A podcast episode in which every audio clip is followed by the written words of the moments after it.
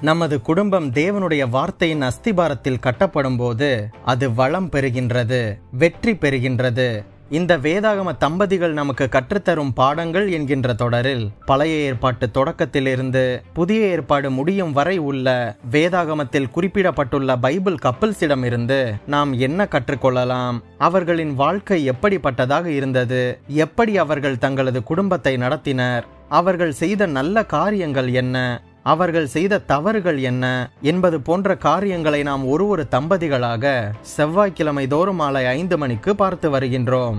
போன பனிரெண்டு எபிசோடுகளில் பழைய ஏற்பாட்டு தம்பதிகள் பற்றி பார்த்தோம். இந்த பதிமூணாவது எபிசோடில் புதிய ஏற்பாட்டிற்குள் நுழைகின்றோம்.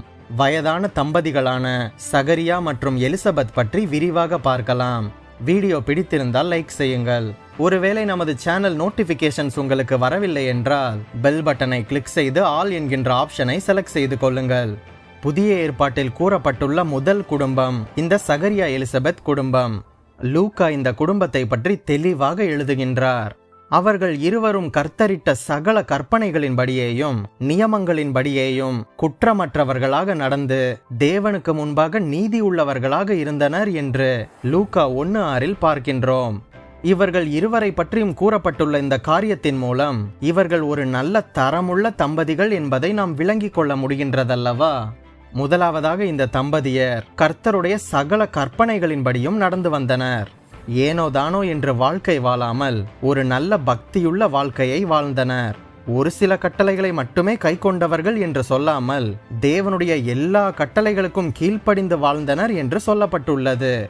கணவன் மனைவி இருவரும் ஆவிக்குரிய வாழ்க்கையில் ஒரே மனதுடன் இணைந்து வளர்வது எவ்வளவு ஆசீர்வாதமானது! தேவனுடைய எல்லா கட்டளைகளுக்கும் கீழ்ப்படிந்து நடக்கும் தம்பதிகள் மெய்யாகவே ஆசீர்வதிக்கப்பட்டவர்கள்தான் அல்லவா? இப்படிப்பட்ட சாட்சி சொல்லக்கூடிய வாழ்க்கை வாழ்கின்ற நபர்கள் மிக குறைவு.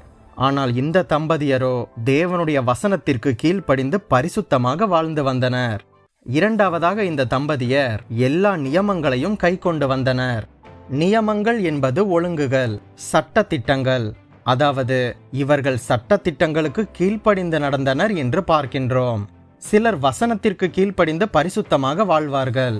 ஆனால் சில ஒழுங்குகளுக்கு கீழ்ப்படிய மாட்டார்கள். சபையோடு உள்ள காரியங்களில் அலுவலகத்தில் உள்ள வேலை சம்பந்தமான காரியங்களில் பக்கத்து வீட்டுக்காரர்களுடன் பழகும் விஷயத்தில் சிலர் அறநெறித்தன்மையுடன் நடந்து கொள்வதில்லை. ஆனால் சகரியாவும் எலிசபெத்தும் தேவனோடு உள்ள உறவில் மட்டுமல்ல மனிதரோடும் கூட நல்ல உறவில் இருந்தனர். இப்படிப்பட்ட வாழ்க்கை வாழ நம்மை ஒப்பு கொடுக்க வேண்டும். மூன்றாவதாக இந்த தம்பதியர் குற்றமற்றவர்களாக நடந்தனர். தேவனுக்கு விரோதமாக பாவம் செய்யவில்லை என்பது மட்டுமல்ல மற்றவர்களுக்கு விரோதமாக குற்றங்களையும் செய்யாமல் இருப்பது அவசியம். பரிசுத்தமாக வாழும் பலர் பிறருடைய குற்றங்களை மற்றவர்களுடன் விவரித்து பேசுவதை பார்க்கின்றோம். குடும்பத்திற்குள்ளும் சமாதானமாக இருக்க மாட்டார்கள். மனைவியிடம் எப்பொழுதும் குற்றம் கண்டுபிடித்து சண்டை போட்டுக் கொண்டிருப்பார்கள். கணவனை சந்தேகிப்பார்கள். கொடுக்கல் வாங்கலில் சரியாக நடந்து கொள்ள மாட்டார்கள். இப்படி இல்லாமல் எல்லா விஷயத்திலும் குற்றமற்றவர்களாக நடக்க முயற்சிப்பது அவசியம். இப்படி குற்றமற்றவர்களாக நடந்த இந்த தம்பதியினருக்கு அவர்கள் வாழ்க்கையில் ஒரு குறைவு காணப்பட்டது. ஆம் இவர்கள் பிள்ளையற்ற பெற்றோராக இருந்தனர் என்று லூக்கா ஒன்னு ஏழில் பார்க்கின்றோம். இவ்வளவு பரிசுத்தமாக வாழ்ந்த இவர்களுக்கு குழந்தை பாக்கியம் இல்லாதிருந்தது. இப்படிப்பட்ட நிலையில் இருக்கின்ற அநேகர் கர்த்தரை குறை கூறுவார்கள் வாழ்க்கையில் சோர்ந்து போய்விடுவார்கள். குழந்தை இல்லாத பரிசுத்த பெற்றோரே சோர்ந்து போகாமல் கர்த்தரை பற்றி கொள்ளுங்கள். இந்த உலகத்தில் கடவுள் இல்லை என்பவர்களுக்கும் கல்லையும் மண்ணையும் மரத்தையும் வணங்குபவர்களுக்கு கூட குழந்தை இருக்கின்றதே. ஜீவனுள்ள கர்த்தரை தேடும் உங்களுக்கு கர்த்தர் நிச்சயம் குழந்தை பாக்கியத்தை தருவார். இப்படி குழந்தை இல்லாமல் நிலையில் இருக்கும் பெண்களை சிலர் மலடி என்று குறை கூறுவதை பார்க்கின்றோம். குழந்தை இல்லாத கணவனை விட மனைவிதான் இந்த விஷயத்தில் அதிகம் பாதிக்கப்படுகின்றாள். அநேகருடைய இழிச்சொல்லுக்கு ஆளாகின்றாள். அநேக சந்தர்ப்பங்களில் கணவனுடைய குறையினால்தான் குழந்தை இல்லாமல் இருந்தாலும் கூட பெண்களே பழிச்சொல்லுக்கு ஆளாவதை பார்க்கின்றோம். சில கணவன்மாரும் குழந்தை இல்லாததற்கு தன் மனைவியை குறை கூறி பேசுவதையும் பார்க்கின்றோம். சில குடும்பங்களில் கணவனுடைய பெற்றோர் தங்கள் மகனுக்கு வேறு பெண்ணை திருமணம் செய்து வைக்க கூட முயற்சிப்பதையும் பார்க்கின்றோம். கணவன்மாரே உங்களுக்கு குழந்தை இல்லாததற்காக உங்கள் மனைவியிடம் வெறுப்பை காட்டாமல் இருங்கள். நான்காவதாக இந்த சகரியா எலிசபெத் இருவரும் வயது சென்றவர்கள் என்று லூக்கா ஒன்னு ஏழு சொல்கின்றது.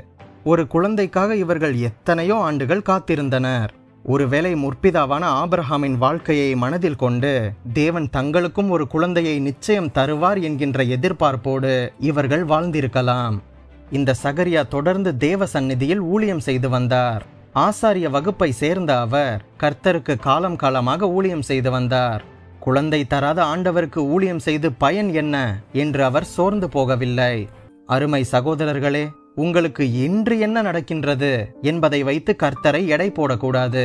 வியாபார நோக்கத்தில் கர்த்தரை சேவிக்க கூடாது இதை நீங்க எனக்கு செஞ்சாதான் நான் உங்களை சேவிப்பேன். இதை நீங்க எனக்கு தந்தாதான் உம்மை துதிப்பேன் என்று நாம் கர்த்தரை வியாபார நோக்கத்தில் சேவிக்க கூடாது நீங்கள் கர்த்தருக்கு ஊழியம் செய்வதும் அவரை தேடுவதும் சேவிப்பதும் ஆராதிப்பதும் துதிப்பதும் அவருக்கு தாராளமாக கொடுப்பதும் தொடர்ந்து கொண்டே இருக்க வேண்டும். மற்றவர்கள் என்ன சொன்னாலும் பரவாயில்லை. நம் கர்த்தர் உண்மையுள்ளவர். உங்களை ஒருபோதும் அவர் மறக்க மாட்டார். அவர் வேலை என்ற ஒன்று உண்டு. அப்போது அவர் தமது சித்தத்தை வெளிப்படுத்துவார். நிச்சயம் நீங்கள் ஜெபித்த ஜெபத்திற்கு பதில் உண்டு. நீங்கள் வெட்கப்பட்டு போவதில்லை. இந்த சகரியா குழந்தைக்காக ஜெபிப்பதை நிறுத்திவிடவே இல்லை. கேப்ரியேல் என்கின்ற தூதன் சகரியாவுக்கு தரிசனமாகி உன் வேண்டுதல் கேட்கப்பட்டது என்று கூறியதை லூக்கா ஒன்னு பதிமூனில் பார்க்கின்றோம். இதிலிருந்து என்ன தெரிகின்றது? சகரியா தொடர்ந்து குழந்தைக்காக ஜெபித்து கொண்டே வந்திருக்கின்றார் என்பது தெல்ல தெளிவாக தெரிகின்றது. இந்த சகரியா பதில் கிடைக்கும் வரை ஜெபித்திருக்கின்றார். அதனால்தான் தேவதூதன் தரிசனமாகி உன் வேண்டுதல் கேட்கப்பட்டது என்று சொல்வதை பார்க்கின்றோம். இந்த சகரியா எத்தனையோ ஆண்டுகள் குழந்தைக்காக ஜெபித்திருப்பார் அல்லவா ஒரு நாள் வந்தது.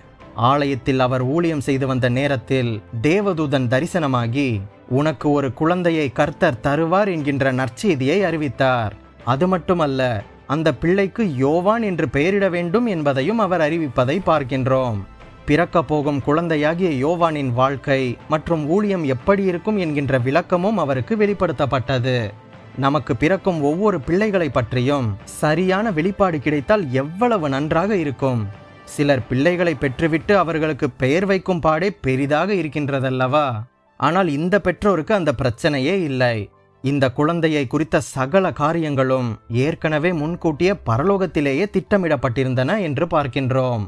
அடுத்ததாக சகரியாவின் அவிசுவாசம்.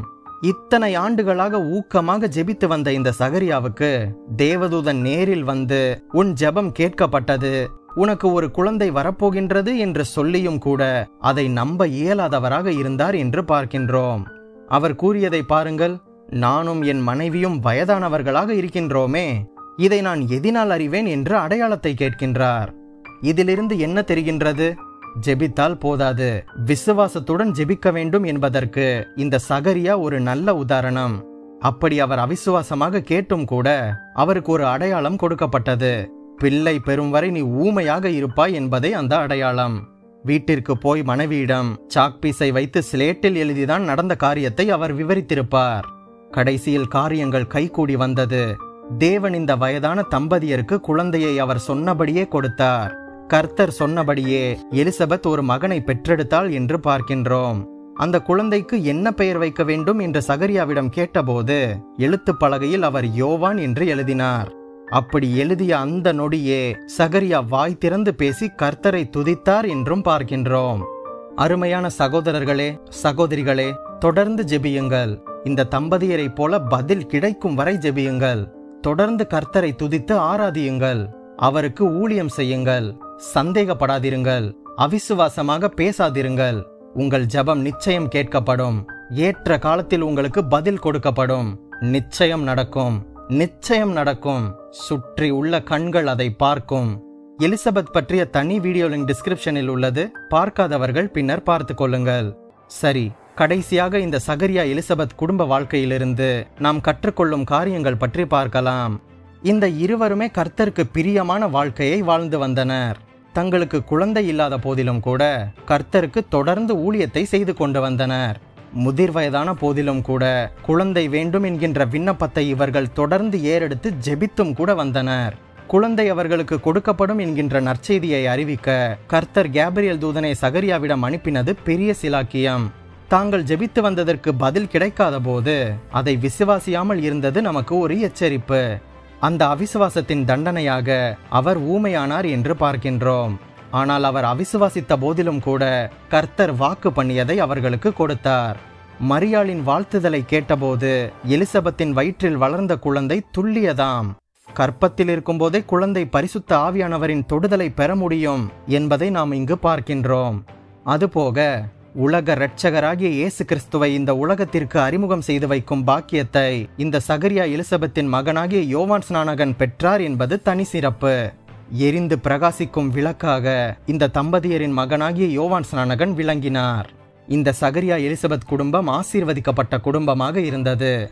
இப்படியாக இந்த புதிய ஏற்பாட்டின் முதல் வேதாகம தம்பதிகளான சகரியாவும் எலிசபெத்தும் நமக்கு அருமையான பாடங்களை கற்றுக் கொடுக்கின்றனர். அடுத்த வாரம் வேறொரு தம்பதியினரை பற்றி பார்க்கலாம். நம் பைபிள் விஸ்டம் தமிழ் சேனலுக்கு உங்களால் முடிந்த உதவியை செய்யுங்கள். நம் சேனலை உங்கள் கிறிஸ்தவ நண்பர்களுக்கு அறிமுகம் செய்யுங்கள். வேதாகம குடும்பங்கள் என்கின்ற தொடரில் முதல் பனிரெண்டு எபிசோடுகளை நீங்கள் பார்க்க தவறியிருந்தால் டிஸ்கிரிப்ஷனில் லிங்க் உள்ளது பார்த்து கொள்ளுங்கள். மேலும் பல வேதாகம தகவல்களையும் சத்தியத்தையும் அறிய நம் சேனல் பிளேலிஸ்ட் பக்கத்திற்கு சென்று மற்ற வீடியோக்களையும் பாருங்கள். நீங்கள் ஆசீர்வதிக்கப்பட்டவர்கள்.